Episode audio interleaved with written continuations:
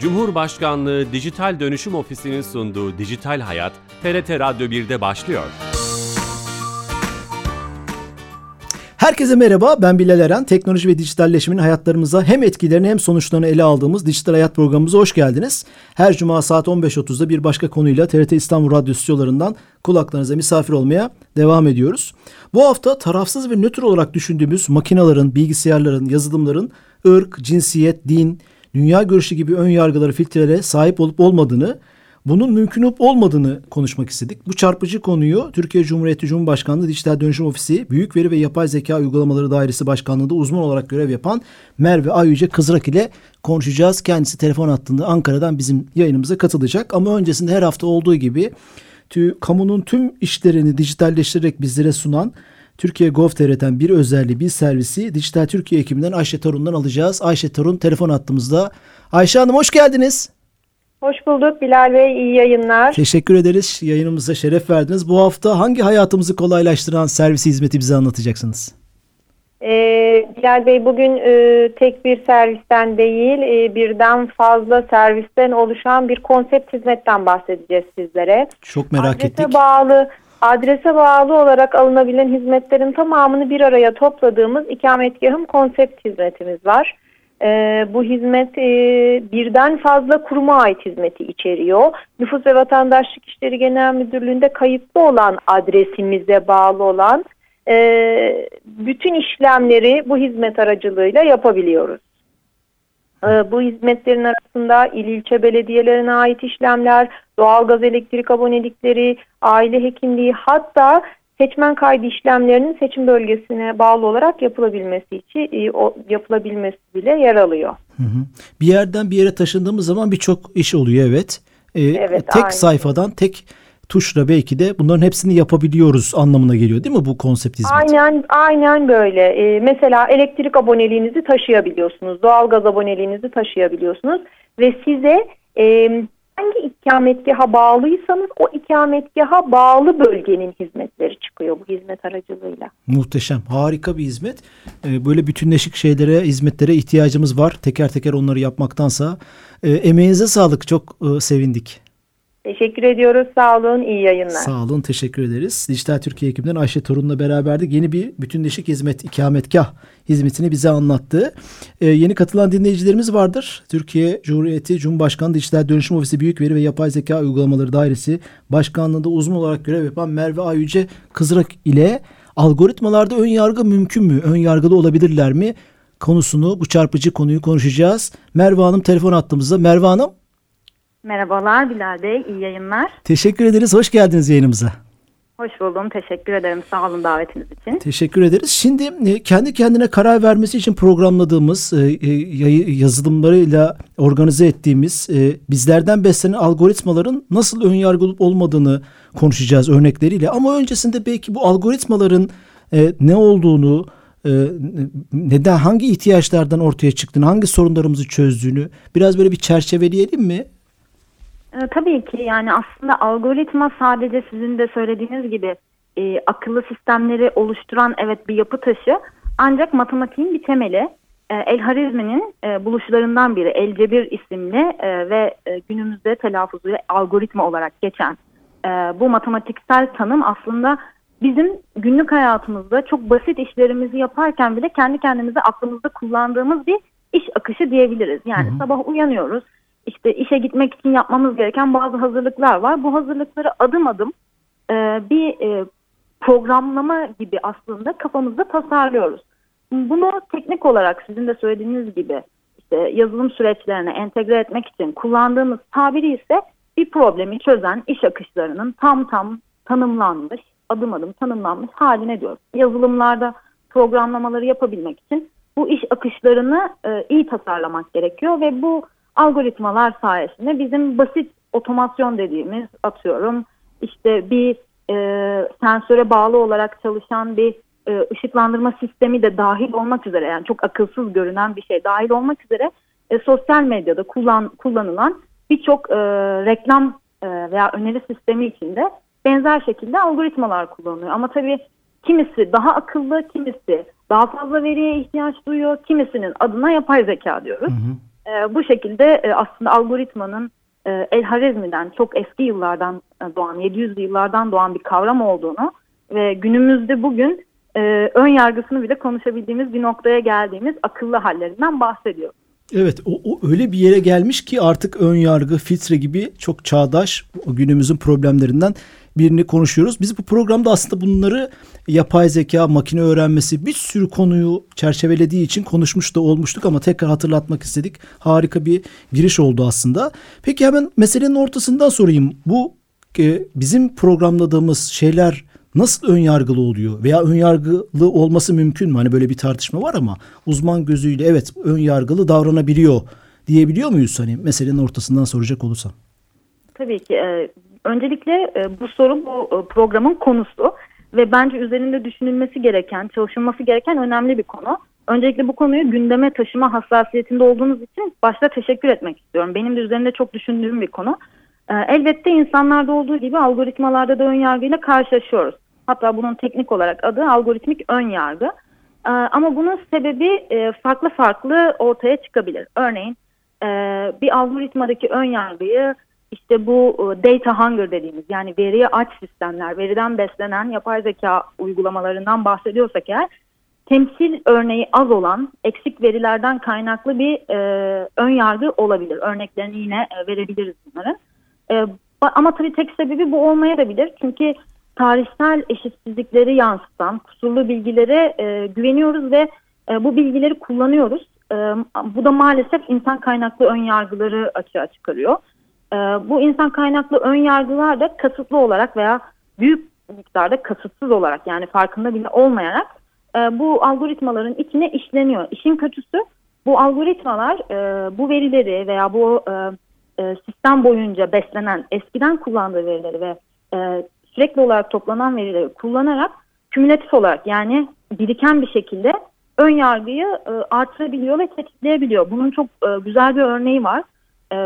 Bu örneği de paylaşmak istiyorum. Amerika Birleşik Devletleri'nde yargıçlar tarafından kefalet ve ceza sınırlarını belirlemek için kullanılan bir otomatik risk değerlendirme aracı var. Yapay zeka destekli.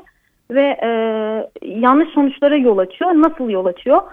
Aslında ten rengine göre daha önce suç işlemiş kişiler veya ceza almış kişilerin hapis sürelerinin ya da kefalet miktarlarının belirlenmesinde ten renginin çok büyük bir etkisi olduğu fark ediliyor. Zaten bu çalışma sonradan rafa kaldırılıyor, bir süre kullanıldıktan sonra, fark edildikten sonra.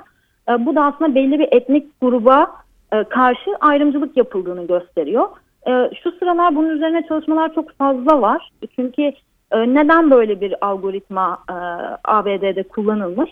Çünkü belki bunun aslında önyargılı olduğunu fark etmiyoruz. Neden? Bu sistemi tasarlayan kişi belki veri kümesini dikkatli bir şekilde inceleyemiyor olabilir ya da buna önem verilmemiş olabilir. Belki bu önyargının fark edilmesi aslında bu sorunların önüne geçilmesi için bile önemli bir adım haline geliyor. Bu basit bir örnek. Bu örnekleri artırabiliriz. Yani Amerika'daki ırkçılık tarihi veya meselesi aslında veriler aracılığıyla bu algoritmaları, yazılımları yazan kişilerin bilinçlerinde var ve onlar rengini vermişler adeta. O yazılıma da geçmiş bir şekilde bu ön yargılar. Doğru ifade ettim mi? Aynen öyle. Çünkü bu verilerden beslenecek bu sistem. Bu verilerden bir takım bilgiler çıkaracak. Gerekirse makro ya da mikro hacimli verilere ihtiyaç duyacak ve bu veriler sizin tarihsel sürecinizi aslında temsil eden bilgiler ve bunlar sisteme işlenmiş oluyor bu vesileyle. Evet, yani sadece yazılımcının ön yargıları değil, o yazılımcının yazdığı yazılımın beslendiği kaynaklarda da ön yargılar veya o tarihsel veya başka sorunlar olabilir. O oradan da geliyor. Sadece yazılımcılara veya algoritmaları tasarlayan bir anlamda mimarlara yüklenmek doğru olmaz o anlamda. Doğru evet, mu doğru, söylüyorum? Evet, kesinlikle. Zaten yoğunluklu olarak veriden doğuyor. Yani söylediğim gibi. Hı.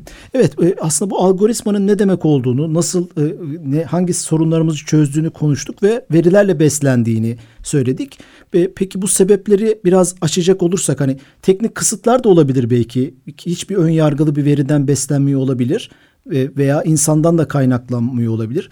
Teknik kısıtlar olabilir mi bu konuda? Hani teknolojinin gelişmemiş olmasından veya kullanılan yazılımlardan kaynaklanabilir mi?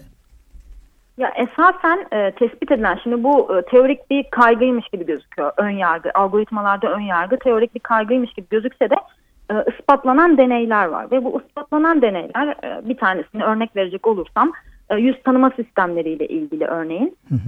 MIT'deki bir araştırmacı yüz tanıma 3 tane büyük şirketin yüz tanıma sistemi üzerinde deneyler yapıyor. Aslında amacı deney yapmak değil. Amacı bir akıllı ayna tasarlamak. Ancak kendisi siyahi bir birey ve akıllı aynanın kendisini beyaz maske takmadığı sürece tanımadığını fark ediyor. Bunun üzerine buradaki ön yargıyı araştırıyor ve bu ön yargı üzerine 3 büyük şirketin siyahi bireyleri beyaz bireylere göre büyük olan olasılıkla yanlış tanıdığını veya tanıyamadığını fark ediyor. Yüzü tespit bile edemediğini fark ediyor. Bunu tabii Amerika'da parlamentoya sunuyor, birçok yere sunuyor ve bu durum fark edildiğinde IBM, Microsoft gibi bu 3 şirketten biri, bunlar ikisi pardon, sistemlerini iyileştirmek üzere taahhüt ederek bir süre rafa kaldırıyor. Şimdi burada aslında sizin söylediğiniz gibi teknik kısıtlar öncelikte değil gibi görünüyor. Çünkü bu deneyler sonucuna bakacak olursak teorik kaygılar, evet, teknik kısıtlar da olabilir. İşte belki yeterince donanımı olmayan birisi tüm istediği kadar veriyle eğitemiyor olabilir. Bunlar mesela teknik kısıtlar arasında sayılabilir. Ancak birincil sırada teknik kısıtlardan ziyade durumun fark edilmemiş olması var. Yani en başta o verinin çeşitliliğinin sağlanamamış olması ya da işte algoritmanın karar verirken belki test edilirken ırksal, etnik ya da işte cinsiyet bakımından bir yargısının ya da bir yanlılığının, aslında bunu ön yargıdan ziyade yanlılık diyor. Yanlılık olarak. Evet, yanlılığının var olup olmadığının testlerinin eksikliği ben en önemli şey olarak görüyorum. Eksiklik olarak. Eksiklik diyorum. Olarak görüyorum. Şöyle diyebilir miyiz? Bu örnek çok güzel bir örnek. Bunun üstünden gidecek olursak. Bu yüz tanıma sistemleri için binlerce, on binlerce, yüz binlerce fotoğraf lazım ki yazılım kendini geliştirsin ve işte sakallıyken, sivilceliyken, yüzü güneş ışık varken yokken o yüz tanımayı yapsın ve başarılı bir sonuç ortaya çıkarsın. Dolayısıyla binlerce fotoğraf, on binlerce, yüz binlerce fotoğraftan, bu fotoğraflar arasında siyahi insanların yüzlerinin eksikliği mi? Daha iyi anlamak için soruyorum. Sebep oldu evet, bu yanlılığa. Evet, tanıma sistemi için sizin söylediğiniz gibi. Ancak mesela bir işe alım uygulamasından bahsedecek olursak, yani sadece renk üzerinden gitmeyelim. Tamam. Çevrim içi bir işe alım aracının ön yargılı olup olmadığını incelediğimiz zaman, örneğin küresel iş gücünün %60'ını erkekler ve yönetim pozisyonlarının da %74'ünü yine erkekler oluşturuyor. Amazon şirketinin bir iş alım uygulamasında, yapay zeka destekli bir uygulama bu, diyor ki işte yönetici pozisyonlarında gereklilikleri sağlıyor bile olsa kadın adayların önerilmediğini fark ediyoruz. Yani burada aslında yine aynı noktaya geliyoruz. Veri içerisinde ya siyahi kişilerin az olması ya da o pozisyonda bugüne kadarki kadın bireylerin az görev almış olması ya da işte atıyorum siz şey yapıyorsunuz, bir arama motorunda arama yapıyorsunuz, sizin için devamını dolduruyor cümlenin. Doğru. Ya da işte bir makine çevirisi algoritmasını kullanıyorsunuz web servis üzerinden. Bir İngilizceden Türkçe'ye ya da işte başka bir dile çeviri yapmak istiyorsunuz. Burada işte daha önce karşılaştık, biliyorsunuz. İşte hemşire dendiği zaman kadın, doktor dendiği zaman erkek, mühendis dendiği zaman erkek, sanatçı dendiği zaman kadın gibi cinsiyetçi bir takım çevirilerle karşılaştık. Doğru. Bunlar da yine veri kümesindeki eksik temsillerden kaynaklanıyor ve bu veri kümesindeki eksik temsiller aslında tarihsel olarak insanların geçmişinden bugüne gelen bir yapı ve biz aslında bu grupları korumaya çalışıyoruz. Kadınların daha fazla yönetici pozisyonda yer almasını istiyoruz ya da işte siyahi insanların her zaman o kadar risk taşıdığını düşünmüyoruz, yani böyle bir algımız yok. Ya da bunun lokasyon bilgisiyle bile aslında direkt ilişkisi var. Örneğin yine Amazon'dan örnek vereceğim. Amazon Prime'dan insanlar sipariş veriyor. Bu şirket diyor ki ben karlılık oranımı optimize etmek istiyorum. Bu yüzden de 3 tane kriter belirliyor. Bu 3 kriterden biri belirli bir posta koduna sahip, yani bir mahallede yaşayan Prime üyesi sayısı, yani Amazon'a üye, alışveriş yapan insan sayısını bir kriter olarak alıyor. Amazon'un bir deposunun oraya yakınlığını bir kriter olarak alıyor. ve işte oradan sipariş veren insan sayısını kriter olarak alıyor ve yeterli kriterleri sağlamıyorsa o mahalleye, o posta koduna sahip olan mahalleye teslimat için seçenek sunmuyor. Bunu yaptığı zaman fark ediliyor ki yine tespit ediliyor deneyler sonucunda yoksul ve ağırlıklı olarak az okumuş, genellikle de yine bu Amerika'da yapılan bir deney olduğu için Afrika kökenli Amerikalıların yaşadığı bir mahalle, birkaç mahallenin bu sistemden faydalanmasına engel olunmuş oluyor. Hı-hı. Aslında bu da yine farkında olunmadan, belki aslında hiç onları hedeflememişlerdi ancak veri temsilleri bu şekilde gruplandığı için ortaya çıkan bir ırksal sınıflandırma oluyor. Tüm bunlar bence bana göre yani şu anda fark ediliyor ama benim en çok bulgu yapmak istediğim şey ön yargı olasılığını ve nedenini kabul etmek bu şirketler için birinci step, birinci adım. Herhangi bir ön yargıyı iyileştirmek için bence en önemli adım. Çünkü bir ön yargı olasılığını düşünmek bir sistemde o sistemi daha iyi test etmemize, daha iyi veri kümelerini kullanmaya çalışmamıza, o veri kümesinde evet gerçekten tarihsel süreç boyunca veri kümesi böyleydi, ne yapabiliriz dememeliyiz. O veri kümesini eşitleyebilecek ya da algoritmada o veri kümesinden bu çıktıları üretmeyecek şekilde iyileştirmemiz tabii bizlerin görevi. Yalnızca sadece hatta ben mühendislerin görevi de olarak görmüyorum. Bunun için bence... bütün disiplinler çalışmalı. Tabii ki. Bütün disiplinler bir arada olmalı. Şöyle o zaman bu yazılım süreçlerinde bundan sonra bu tartışmalar çok kıymetli. Yazılım süreçlerinde bir noktada acaba bizim yazılımımızda ön yargı, yanlılık, filtre var mı? Yayına sürmeden, insanların hizmetine sunmadan bu testleri yapmak belki artık buna sebep olacak. Bu testlerin zorunlu hale getirilmesi. Aslında neler yapılabilir kısmında bunu soracaktım. Bir maddeyi söylemiş olduk. Şöyle özetleyebilir miyiz o zaman çok kabaca? Aslında çevrim dışı hayatta insanlığın şu an yaşadığımız çevre, kadın hakları, hayvan hakları, işte ırkçılık, cinsiyet problemleri, din, dünya görüşü gibi şeylerimiz yazılımlara da geçirmişiz bunları. Bu problemleri öyle diyebilir miyiz? Evet diyebiliriz. Yani bu yazılımlar verimlilik için çalışan yazılımlar ve sizin beslediğiniz veriden en verimli çıktığı üretmek için odaklı. Herhangi bir şekilde adalet kaygısı olmayan yazılımlar. Dolayısıyla onların sizin adınıza ön yargıyı bulması ya da bunu yapmamasını bekleyemeyiz. O yüzden burada biz insanlar olarak madem bu hataları fark ediyoruz, bu hataların var olma olasılığını biliyoruz. Buna göre test ve önlem mekanizmaları geliştirmek zorundayız. Harika. Aslında hem tanımını hem neden olduğu sebepleri, çeşitlerini konuşmuş olduk. Şöyle bir şey olabilir mi? Belki ütopik bir geleceğe yönelik bir şey ama yazılımlar kendi kendine karar verdikçe ya ey insanlar sizin yaptığınız yazılımlarda ön yargılar var, filtreler var, yanlılık var, problemler var deyip kendini düzeltebilen sistemler oluşturabilir miyiz? Hani böyle filmlerde var ya ey insanlık kötü yönettin dünyayı bak ne hale getirdin ben düzelteceğim diyen ütopik, distopik bilim kurgu filmlerinde var galiba böyle şeyler. Yani keşke olsa az önce de dediğim gibi verimlilik için harika araçlar bu algoritmalar ama henüz adaletin ne olduğunu öğretmiş değiliz. Hı hı. Önce evet. Adaletin ne olduğunu yani adalet biliyorsunuz paylaşılan etik inançlara dayanır ve matematiksel değildir, insani bir karardır.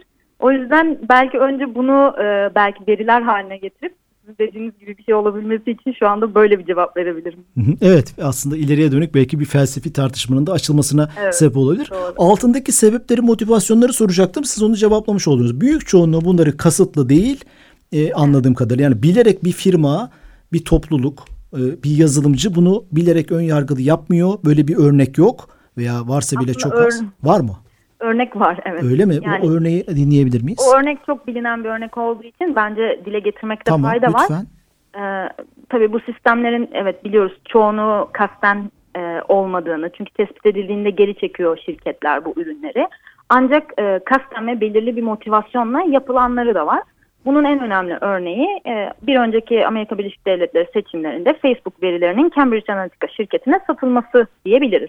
Çünkü Cambridge Analytica şirketi bu sayede yapılan profilleme ve mikro hedefleme yoluyla seçimlere yönelik manipülasyon gerçekleştirdi. Hatta bununla ilgili 2018 yılında yanılmıyorsam Facebook'la ilgili davaları online veya işte haberlerden takip ettik. Hatta bu süreci bence bu programı eğer algoritmik ön yargı ilgi alanında olan kimseler varsa bununla ilgili yine sosyal medya platformunda yayınlanan maalesef ve çok iyi analiz edilmiş bir belgesel var.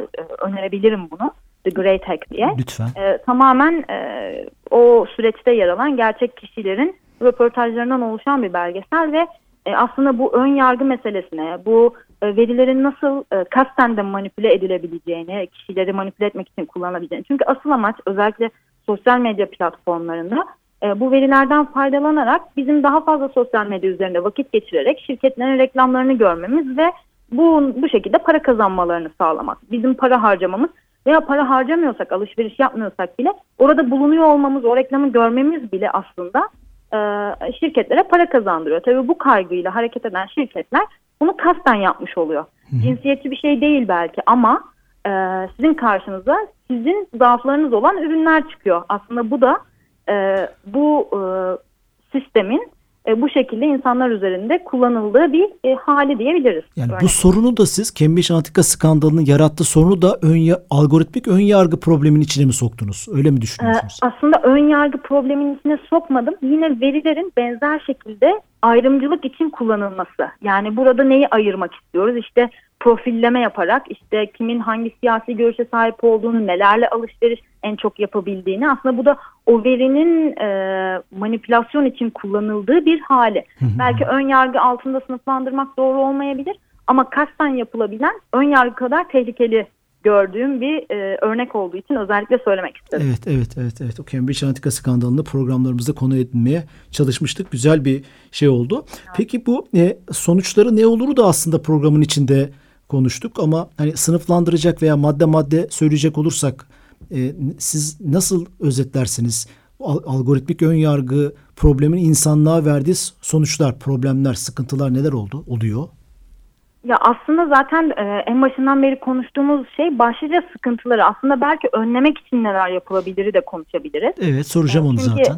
Lütfen. O zaman ikisini birlikte cevap vermiş olayım ben. Yarattığı sıkıntılar bizim aslında korumaya çalıştığımız daha azınlıkta olan kişilerin daha fazla ayrıştırılması. Aslında zaten ayrıştırılmayan kişilerin daha fazla ön plana çıkmasını sağlayan insanlar üzerinden örnek verecek olursak.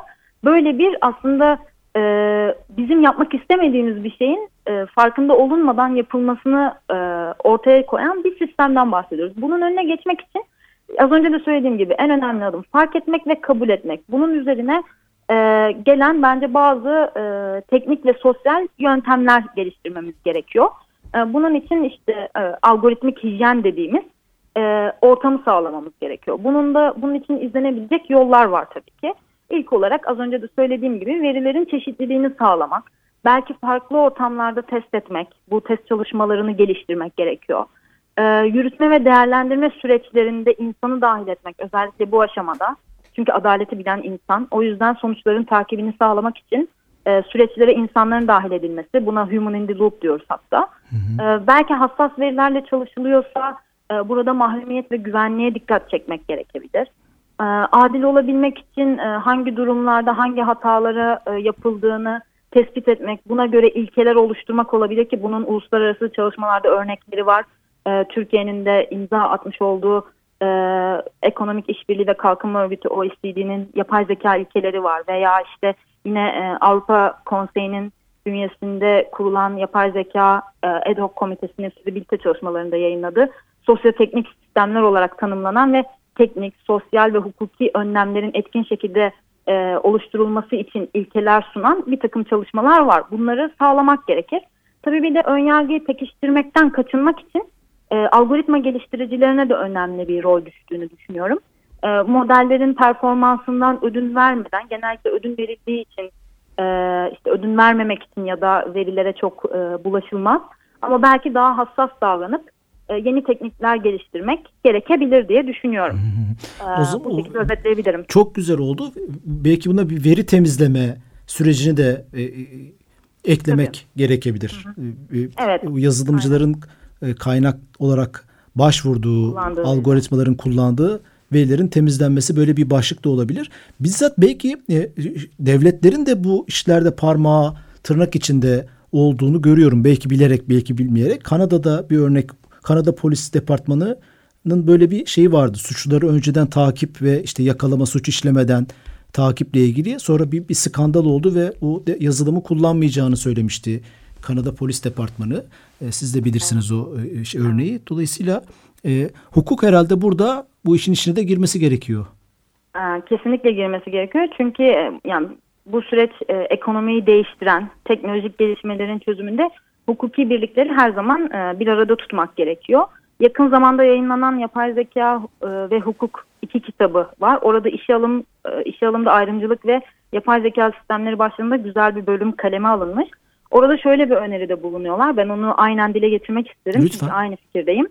Yapay zeka sistemlerinden faydalanırken adil bir istihdam politikası yürütebilmek için aslında hukuki süreçte bile belli bir işbirliklerine ihtiyaç olduğunu öne sürüyor. Bunlar işte rekabet hukuku, veri koruma ve iş hukuku gibi birimlerin bir arada yer alması ve buna da hatta mühendisler de dahil olduğunda, işte kamu ve özel sektördeki uzmanlar da dahil olduğunda sosyal ve teknik bir araştırma haline geldiğini öne sürüyor ki ben de aynı fikirdeyim. Bu şekilde ancak koruyucu önlemler alabiliriz diye düşünüyorum ve tabii ön yargıyı engelleyebilmek için algoritmalarda işin düzenleyici tarafı, yani kamu kurumlarının önemli bir misyonu olduğunu düşünüyorum. Benim çalıştığım kurum da bu misyonla hareket ediyor zaten. Hı hı. Yapay zeka ve veriyle ilişkili teknolojilerde okuryazarlığı artırmak. Çünkü bu sistemleri kullananlar aslında herkes. Hı hı. Yani hukukçu değil sadece mühendis değil, konuyla ilgili. Bu önyargıları kullanıcılar da besliyor bir anlamda. Bu sonucu çıkarabilir miyiz? Tabii ki. Aynı zamanda hem besliyorlar hem de bunu fark eden kişiler haline gelebilirler. Ben az önce MIT araştırmacısı Joy'dan bahsettim. Hı hı. Joy aslında mühendis değil, aslında bir tasarımcı. Bir ödevini yaparken fark ediyor bu ayrımı. Bunu fark ederken hassas olmasının sebebi bir siyahi olması, 2 teknolojiyi okuryazar halde olmasından kaynaklanıyor. Hı hı hı, evet. Bu yüzden bu teknolojinin okuryazarlığına da yatırım yapmak gerekiyor. Evet. Evet, süremizin sonuna geldik. Çok keyifli ve çok önemli bir konuda kısa da olsa farkındalık oluşturmuş olduk. Çok teşekkür ediyorum. Emeklerinize sağlık, ağzınıza sağlık. Ben teşekkür ederim. Devam eden yayınlarınızda kolaylıklar. Sağ olun, teşekkür ederiz. Türkiye Cumhuriyeti Cumhurbaşkanı Dijital Dönüşüm Ofisi Büyük Veri ve Yapay Zeka Uygulamaları Dairesi Başkanlığı'nda uzman olarak görev yapan Merve Ayyüce Kızrak'ta çok çarpıcı bir konuyu, algoritmalarda önyargı olur mu olmaz mı sorunsalını konuşmaya çalıştık. Haftaya yeni bir konu ve konukla beraber olacağız. İyi hafta sonları. Hoşçakalın.